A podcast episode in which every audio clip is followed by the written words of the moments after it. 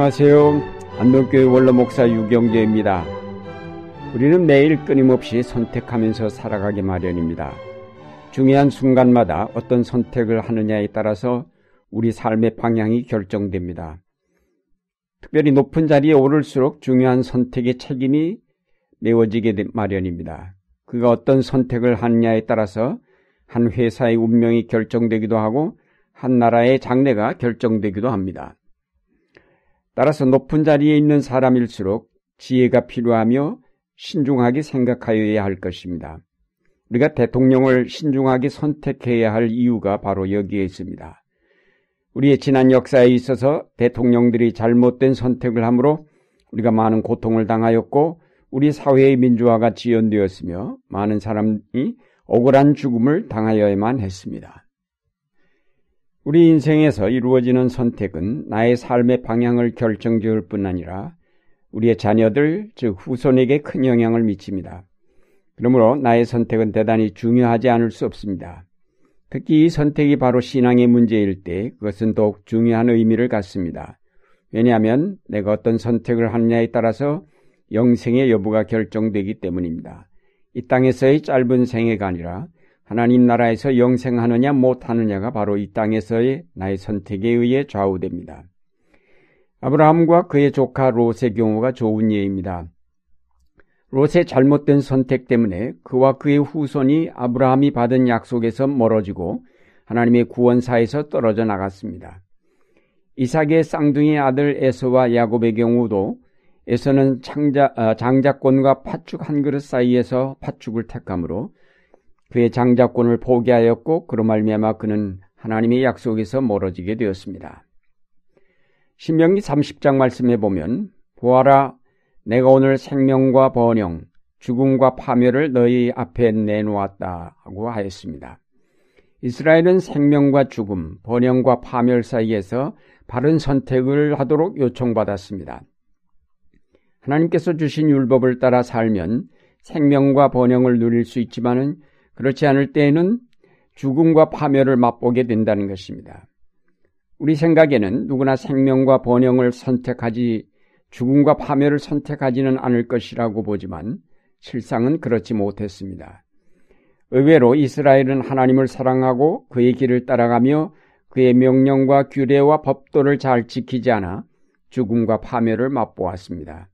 이스라엘 자손들이 왜 생명과 번영을 선택하지 않고 결국은 죽음과 파멸을 맛볼 우상숭배를 선택하였을까요? 선택에는 언제나 어떤 것이 더 좋으냐 하는 가치 판단이 따릅니다. 이스라엘 자손들이 하나님의 계명을 지켜 거룩한 삶을 살기보다는 우상숭배에 끌렸던 것은 그것이 더 좋아 보였기 때문입니다. 생명과 번영, 죽음과 파멸이 당장 눈앞에서 구별되는 것이라면 누구나 생명을 선택하겠지만 그것이 당장 판가름 나는 것이 아니고 오랜 시간이 흐른 뒤에라야 판가름 나는 것이라는 데 문제가 있습니다. 오히려 당장 보기에는 죽음과 파멸로 가는 길이 더 좋아 보이고 그럴듯하게 보이기 때문에 사람들이 그 길을 택하게 됩니다. 생명으로 인도하는 하나님의 말씀은 사람들에게 무거운 짐처럼 느끼며 그들의 삶을 억누르는 것처럼 생각되기 때문에 이스라엘 자손들이 그 길의 선택을 주저하였습니다. 오늘날에도 하나님의 말씀은 우리에게 이 땅에서의 모든 욕망을 버릴 것을 요청하기 때문에 사람들이 얼른 그 말씀을 따라 살려 하지 않습니다. 하나님의 나라는 좁은 길로 보이고 땅의 욕망을 따라 사는 길은 넓은 길로 보이기에 사람들은 쉽게 좁은 길이 아닌 넓은 길을 선택하여 갑니다. 하나님께서는 이런 인간의 어리석음을 아시고 분명하게 좁은 길 쪽에 생명과 번영이 있고 넓은 길 쪽에는 죽음과 파멸이 있다고 알려주셨습니다. 예언자를 통하여 알려주시면서 잘못 선택하여 가는 그 백성에게 돌이켜 새롭게 선택하라고 권면하였지만 이스라엘 자손들은 그 말을 듣지 않았습니다.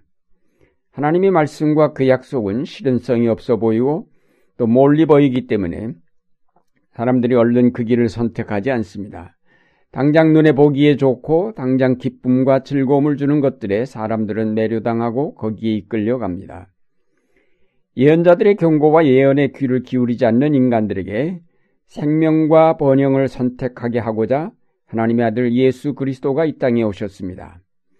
그리스도는 우리에게 진리와 생명이 무엇이며 빛과 사랑이 무엇인지 우리에게 직접 알려주시고 이를 보증하시려고 십자가를 지셨습니다.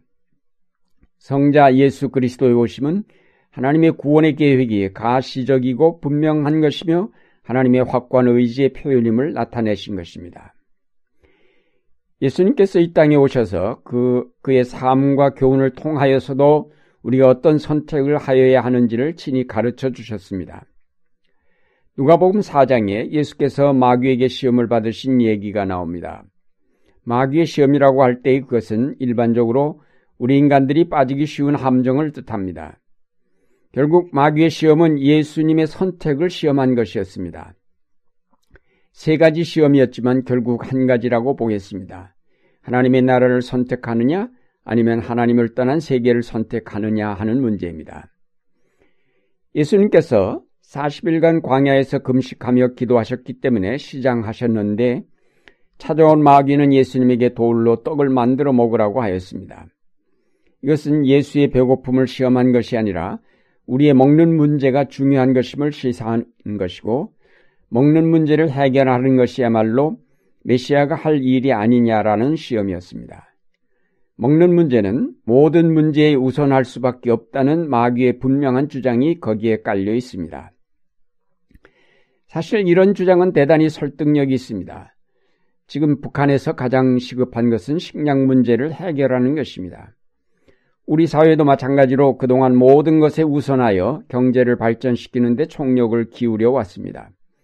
누구도 여기에 의의를 달지 않았습니다. 이 모두가 돌로 떡을 만들어 먹으라는 마귀의 주장을 긍정하는 것이며 이론의 여지 없이 그 주장을 받아들인 것입니다. 그러나 예수님은 그 주장을 인정하시지 않았습니다. 사람이 빵으로만 살 것이 아니라고 하셨습니다. 사람이 먹는 것으로만 사는 것이 아니라 주의 입에서 나오는 모든 말씀으로 산다고 하였습니다. 예수님의 선택은 떡이 아닌 하나님의 말씀이었습니다. 우리의 생명은 떡에 의존하는 것이 아니라 하나님의 말씀에 의존하고 있음을 지적하셨습니다. 당장 눈에 보이는 식량 문제가 중요하지만 그러나 그것이 근본이 아니라는 것입니다.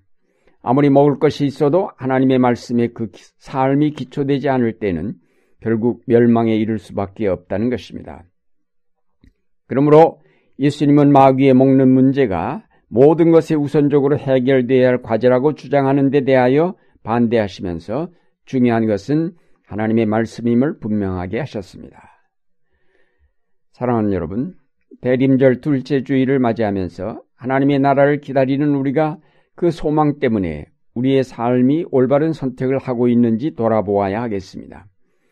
우리의 매일의 삶이 떡을 위한 삶인지 아니면 하나님의 말씀에 기초한 삶인지 되돌아보아야 하겠습니다. 이 세상의 권력에 아부하면서 이 땅에서 재물과 명예를 얻어서 그럴듯한 삶을 누리기 위하여 내 생애를 투자하고 있는지 아니면 하나님의 정의와 사랑을 이 땅에 실현하고자 자신의 안락한 삶을 포기하고 헌신하고 있는지 돌아보아야 하겠습니다. 우리가 선택하고 있는 길이 생명과 번영을 향한 길인지 아니면 죽음과 파멸을 향하고 있는 길인지를 분명하게 분별할 수 있어야 하겠습니다.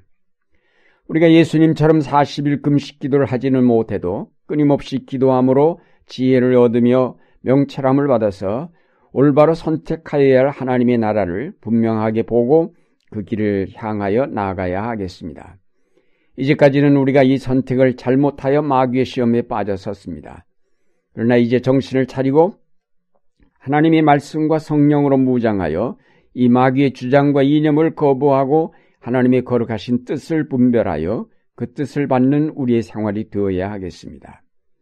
이제 끊임없이 들려주시는 하나님의 경고와 지시를 들으면서 그 말씀과 지시를 따라 올바른 선택을 하여 하나님의 나라를 이 땅 위에 실현해가는 여러분의 생활이 되시기를 바랍니다.